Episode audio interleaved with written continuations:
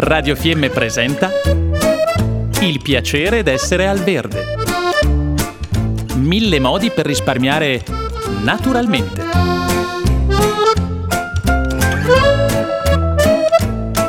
Programma a cura di Elena Osler.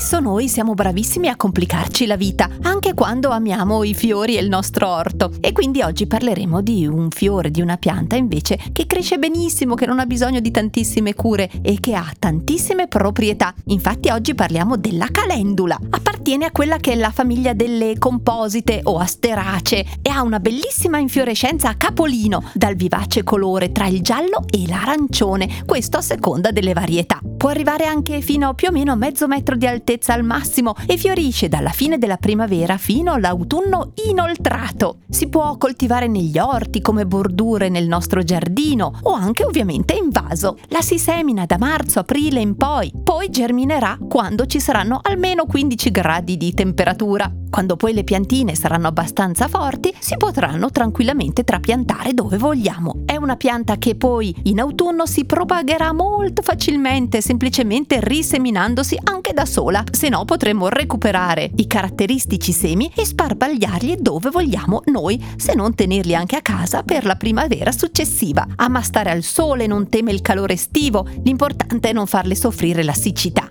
teme un po' i ristagni idrici e preferisce quelli che sono i terreni piuttosto sciolti. Buona consuetudine quella di eliminare i capolini sfioriti in maniera da stimolare la produzione di nuovi boccioli e se la calendula è un fiore bello e facile da coltivare è anche molto utile. Infatti attira quelli che sono gli insetti impollinatori, riesce a scacciare via quelli che sono i nematodi dalla terra. Infatti gli esudati radicali della calendula sono particolarmente sgraditi resistenti a questo parassita. I suoi petali sono commestibili e si possono mangiare in insalata oppure far canditi. Anche i boccioli sono commestibili e li possiamo mangiare come quelli del tarassacco sotto forma di sottaceto. Non dimentichiamo poi tutte le virtù officinali della calendula, soprattutto per la sua proprietà antinfiammatoria. La calendula poi fa compagnia a tantissime piante e le aiuta nella loro crescita, come zucche zucchine, cetrioli, pomodori, peperoni, melanzane melanzane,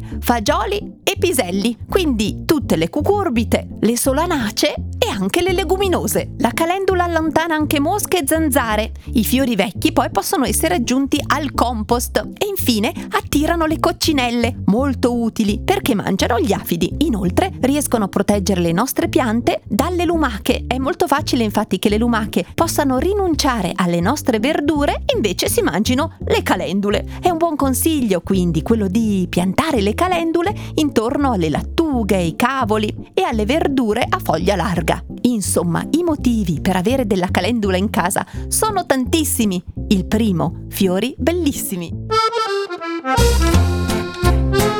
Abbiamo trasmesso il piacere d'essere al verde. Mille modi per risparmiare naturalmente.